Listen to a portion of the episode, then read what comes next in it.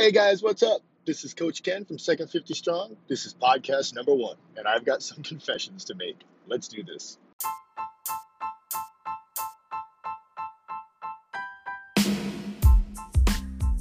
So here's the deal. How do people like us who are in our second fifty years of life and don't buy into the garbage that getting older means getting weaker and being less active?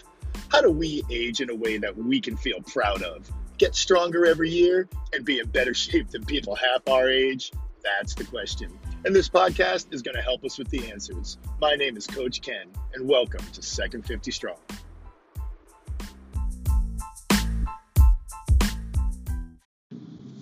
Hey guys, what's up? This is Coach Ken, and this is episode one of Second fifty Strong, and I've got some confessions to make. And there's going to be basically three of them today. And the first one is the biggest one, and I'm nervous about it, so I'm just going to say it right now. I'm forty-eight.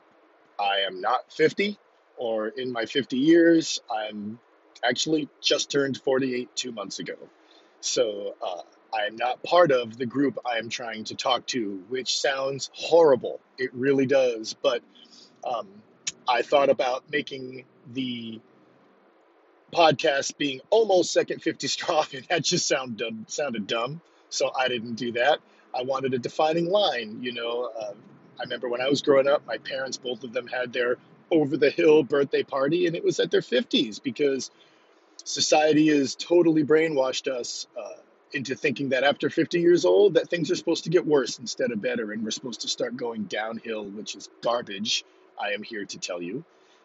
So I wanted that to be the defining line, is fifty years and older are the people that I want to uh, talk to.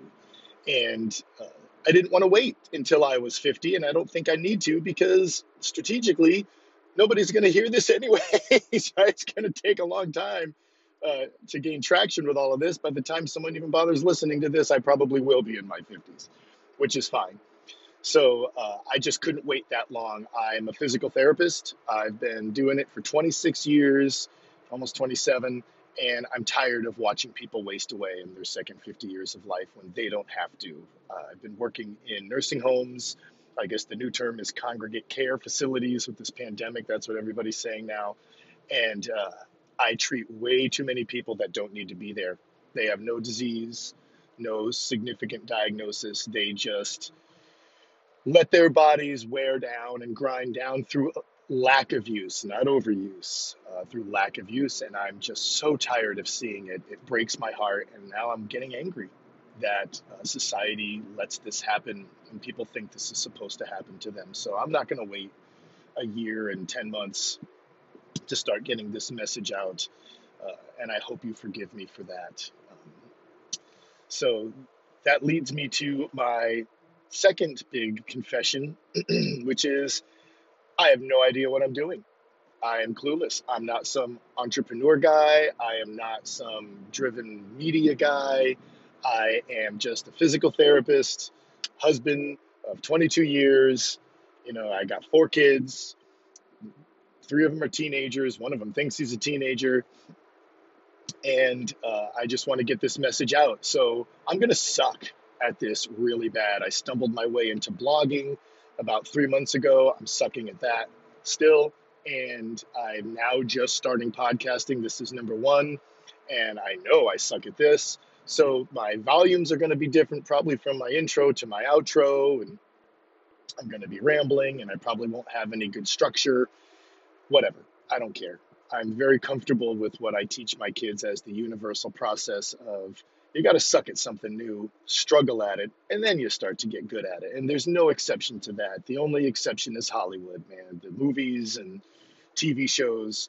Uh, real reality is you're going to suck before you're good. And that's where I'm at. And I'm okay with that. So I invite you to laugh at me and be like, oh my God, this guy is atrocious. And that's okay, because I think I am too.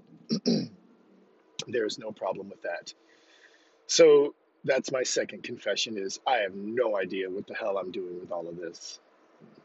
And so be it. I also have uh, no way to, I'm also going to be doing this in my car, because I've read that uh, if you sit there and you just start talking into like a microphone or something, that you're going to get analysis paralysis. I'm going to be listening to my voice too much. So they say to do something a little differently and do something else, like driving in your car, hands-free, of course, um, and have it be more conversational style, because I'm certainly not making any money off of this. I don't even know how to make money off of this. I have no idea. I wouldn't mind it, because who the hell wouldn't want to make more money, but I have no idea how to do anything like that. So I'm just going to be talking to you while I'm driving to work every morning. That's it. You know, that's all I'm going to be doing. So my third confession, which I think is another big one, actually, that I want to get off my chest is um, I've read that, I read about everything before I do it. Uh, the best way to connect with people is to show that you've gone through what they've been through. And, you know, to be like, hey, I was there, follow me, I did this, and this is where I'm at now, you can do what I did. But my my confession is I've never really been out of shape. I just haven't. And, you know, I'm sorry for that, actually. It sounds dumb to say, being sorry for never being out of shape, but uh, I've been an athlete all my life. I'm a wrestling coach, and I coach for four different teams. My three boys wrestle. My daughter does jiu-jitsu and karate, and we are a very active, I'd like to call positively violent family. And uh, when I coach, one of the teams is the state national team, our national team. We travel all around the country, and I get these studs from around the state, these juniors and seniors who think they are amazing. And the best way to get them to listen is to beat the crap out of them on the mat, to be perfectly honest with you, is just to dominate them. And their chip kind of gets knocked off their shoulder, and they uh, they start to open their minds and their ears a little bit more, which is great. You know, they start to listen. So I run with the teams. I do stair sprints with the teams, push-ups, sit-ups, pull-ups with the teams. And I have to admit, I get a lot of pleasure of getting in their face and saying, I'm three times older than you. Why can I do more of these? Why am I faster? Why am I stronger? Why am I better? I'm old. You're not. You know, why why? Why are you lazy and I can't and, and you can't do this better than me? So that's a little fun hobby of mine. And uh, to do that, I have to stay in some serious shape. So uh, I know a lot about staying in shape and being strong and fast, but I the last time I actually got into shape was probably when I was thirteen. Or twelve, or maybe even younger. I don't know. You know, I've stopped working out and exercising due to injuries, which I have had thousands of, and some of them more serious than others, or, you know, lack of motivation, sure, you know, for a week or two, maybe three weeks, maybe. And then I get back on the wagon again, you know, not much. But besides that, I've kind of always been in shape. So I'm sorry that I can't be that spokesperson of, I was here and now I'm there, or I was there and now I'm here, as far as getting strong and getting in shape, because I've kind of always been like that. So that's my last confession. Um, I'm not going to talk too long because I'm going to start rambling anytime soon.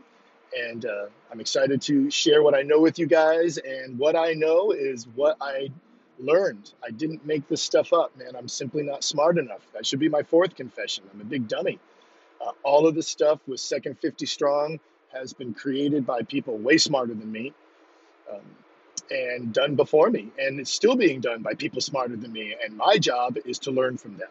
And I do. I have read many books and taken uh, many classes, and you know, gone to many uh, videos and done as much as I can. Not as much as I can, because I'm still continuing to do more. I'm learning about what is the best way to get strong and active in our second fifty years of life. I have no desire to teach or train people in their teenagers or twenties. I do that now with wrestling, and let me tell you, I'm home, and it drives me crazy. I have no desire to talk to people like that right now. They're not going to listen anyways. But for those of us who are thinking that life is supposed to now be slipping away, I got news for you. You still got a lot of butt left to kick. And you can live a very strong, active life and be in better shape than people half your age. And if you look around at people half your age, that's not going to be hard to do, because they're all out of shape. Most of them are, which makes me sick. But we don't have to be in our second fifty years. We can turn aging upside down and get stronger every year for a lot of years, and be more active every year for a lot of years. Um, and that's my goal, and that's what I want to share with you guys. So I got all those three confessions off my chest, and I'm glad I did, and I'll see you all next time. This is Coach Ken, Second fifty Strong. See you later.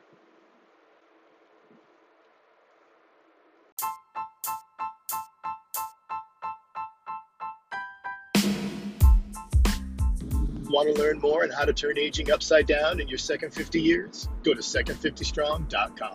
That's two N D fifty strong. There we'll cover the ins and outs and ups and downs on how to live an action-packed, energetic life that will make the twenty-somethings jealous.